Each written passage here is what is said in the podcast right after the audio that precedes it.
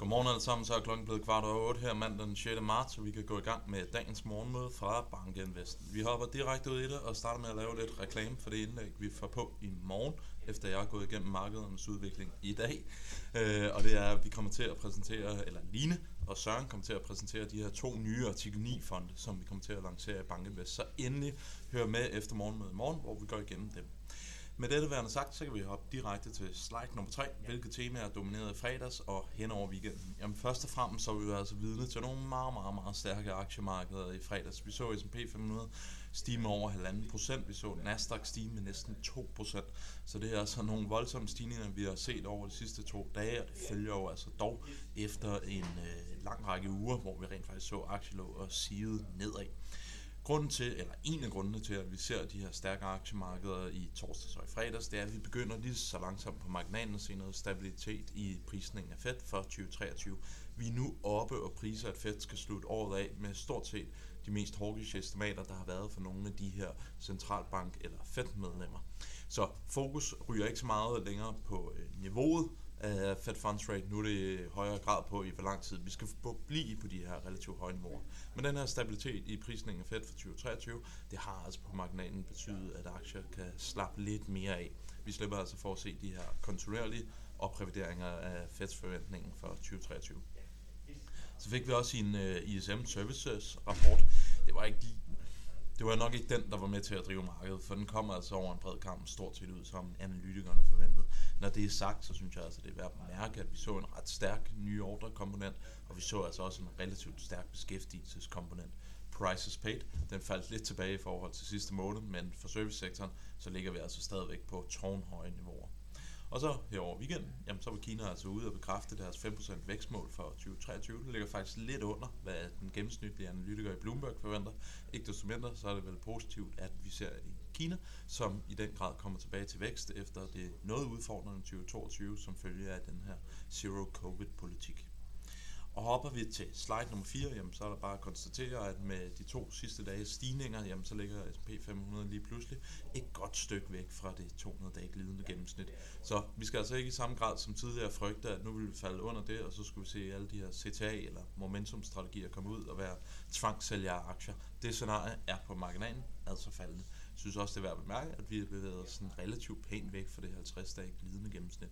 Så positivt, at vi er kommet lidt op her på marginalen.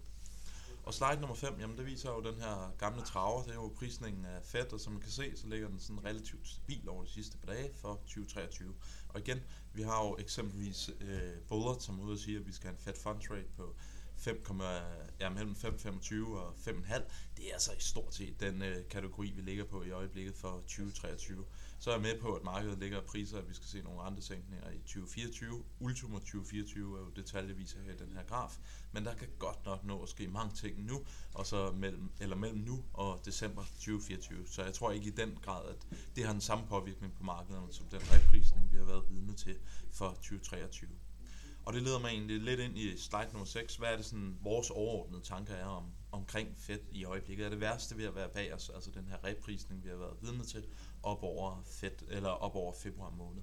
Jamen først og fremmest så kan vi jo konstatere, at vi nu ligger faktisk og priser sådan niveauet i hvert fald af de mest hawkish fedtmedlemmer ind. Det isoleret set synes jeg er positivt, fordi at vi nu ligesom igen har fået de mest hawkish medlemmer øh, deres forventning til at ligge ind i markedet. Vi tror ikke, vi skal meget højere end 5,5 på den øvre grænse for Fed Front Rate, så jeg tror, at det der i virkeligheden er det store spørgsmål, det er, om vi kommer til at fortsætte med 25 punkter. Det var nok det, jeg havde gjort, hvis jeg havde været Paul eller om vi skal tage 50 punkter her i marts, og så 25 punkter efter det. Men altså, det er lidt en detaljediskussion, om vi skal gøre det på den måde. Det ville jo nok alt andet lige være smukkere bare at tage 25 punkter nu, når vi i det seneste rentemøde var nede og, og snakke 25 punkter renteforholdelser. Det helt store spørgsmål, det er jo nok, hvad terminal rate bliver. Øhm, om vi skal forblive på det her niveau i, i ret lang tid, eller om vi lige så gradvist, når inflationen begynder at lette, kan begynde at tage Fed Funds Rate en lille bit smule ned. Hvis vi begynder at se nogle indikationer på Fed om, at, at øh, inflationen er på vej ned, og de er kom, komfortable med det, og vi begynder at se, at de begynder at sænke renten, jamen, så må det alt andet lige være positivt for markederne. Men jeg tror, det helt store budskab, det er altså, skal vi ikke højere end 5,5, slipper vi for at se en masse fedt medlemmer, der skal ud og sige, at vi skal have et eller andet sted nord for 6%, så kan aktiemarkederne nok isoleret set, i hvert fald i min holdning, begynde at se lidt igennem reprisningen af fedt. Det helt store spørgsmål, jamen det er så de her effekter, der kommer ind med et lag, hvordan kommer de så til at afspejle sig i den økonomiske udvikling over de kommende par måneder. Slide nummer 7, jamen der vil jeg bare highlighte, at vi fortsat ser analytikere, som bliver relativt optimistiske på væksten. Vi ligger nu og ser, eller forventer, en amerikansk BNP-vækst på 0,8% for 2023. Igen, det er altså markant op for de 0,2%, som vi så, da vi gik ind i året. Så der er altså en øget grad af vækstoptimisme, vi ser blandt analytikerne, og igen, det kommer altså lidt i forlængelse af eksempelvis den her relativt stærke ISM service sektor, som vi ser i øjeblikket.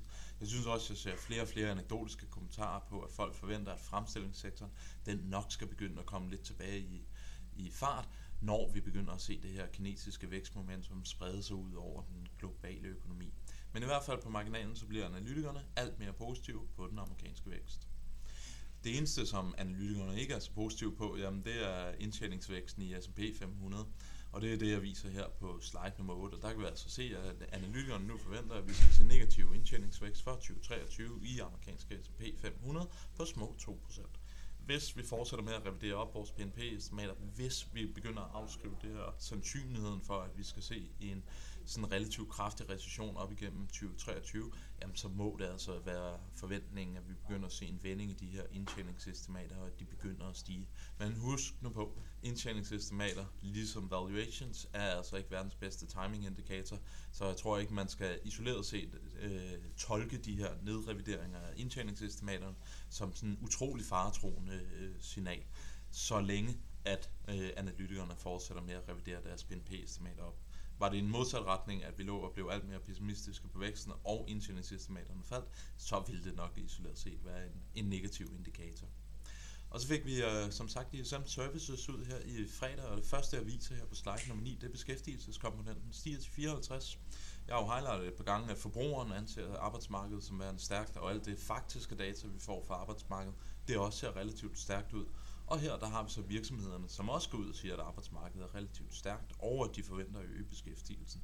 Så over en bred kamp, så ser vi altså stadigvæk et amerikansk arbejdsmarked, som bare ser bum stærkt ud. Og hopper vi til slide nummer 10, jamen så viser en ny orders når og den hoppede op til 62,6. Det må man sige er et relativt højt niveau, i hvert fald hvis man ser på perioden efter finanskrisen op til coronakrisen. Så i hvert fald så ser det ud som om vi har en servicesektor, som har det rigtig, rigtig godt mål på ordreindgangen hvis vi ikke ryger ind i en recession, jamen så tror jeg, at vi kommer til at sidde øh, de næste rigtig mange år og tænke over, hvad hugen det var, der skete i december måned, hvor nye ordre lige pludselig kollapsede. Det vil være den øh, korteste, jeg siger med et smil på læben, den korteste øh, nye ordre recession, som vi har set i SM Services nogensinde. Jeg kan i hvert fald ikke finde en øh, periode, hvor vi har set så kraftigt dyk, hvor der ikke har været en god forklaring, som eksempelvis under coronakrisen, hvor vi også så et meget kraftigt dyk, og så holdt den altså relativt hurtigt tilbage. Endelig, ja, som jeg sagde, så var Kina altså ude og sige, at øh, 5% vækst, det er nok det, vi skal forvente af deres økonomi op igennem 2023. Hvis jeg går ind og trækker analytikernes gennemsnitlige forventning øh, ud for 2023, jamen, så er den 5,3, så 5% jamen, det ligger meget godt i linje med, hvad analytikerne forventer. Det er jo positivt, og som man kan se, så er der altså noget at skifte op, vi har set efter, at Kina var ude og annoncere, at det her zero-covid-politik, det kan vi godt se igennem. Nu er fokus på den kinesiske vækst isoleret set, så er det her altså positivt for det finansielle marked. Det er en game changer i forhold til 2022, og skal altså også øh, tolkes som det. Og det er jo også det, vi ser øh, effekter af i det finansielle marked. Og endelig så kan man stille sig spørgsmålet om, hvordan det kan være, at det amerikanske aktier det kan stige med næsten 3% på bare to dage.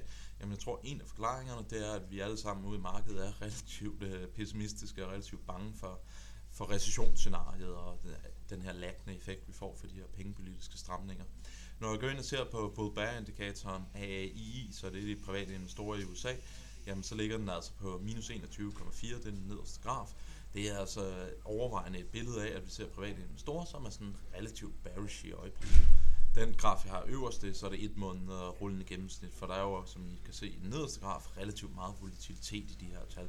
Men over en bred kamp, så er øh, de private investorer altså stadigvæk sådan relativt pessimistiske, og det betyder, at når vi får sådan lidt positive nyheder, jamen så ser vi altså de her meget voldsomme bevægelser i en opadgående retning. Det her, det skal altså også lige skynde mig at sige, det er altså ikke bare gældende for de private investorer, det er altså også gældende for de store institutionelle investorer, hvor vi også ser en relativt stor øh, recessionsfrygt i øjeblikket. Markederne for morgenstunden, hvad kommer til at ske i dag? Jamen først og fremmest, så kan jeg godt røbe, at det bliver en relativt kedelig dag. Det eneste øh, sådan rigtig store makrotal, som vi kommer til at få, det er fabriksorder for USA, men det er ikke øh, den helt store overraskelse, efter vi havde durable goods sidste uge. Øh, helt over en bred kamp, så kan jeg sige, at det kommer til at falde på det aggregerede tal, men korrigerer man for transportkomponenten, altså de store flyver, jamen så kommer den øh, forventeligvis til at stige. I den her uge der får vi arbejdsmarkedsrapporten for USA på fredag. Det bliver jo altid et spændende tal. Og så er Powell i gang med, at han skal lave sin halvårlige tale til kongressen, både i senatet og repræsentanternes hus. Så det bliver også spændende at følge det. Så har vi asiatiske markeder sådan generelt set i plus. Vi har Shanghai, der ligger en lille bit smule nede, men til bort fra det, så ligger det altså generelt i plus. Og amerikanske aktier futures er også i plus. Med den hurtige gennemgang, så vil jeg ønske alle sammen en rigtig, rigtig god dag, og held og lykke på de finansielle markeder. Vi snakkes ved i morgen. Hej!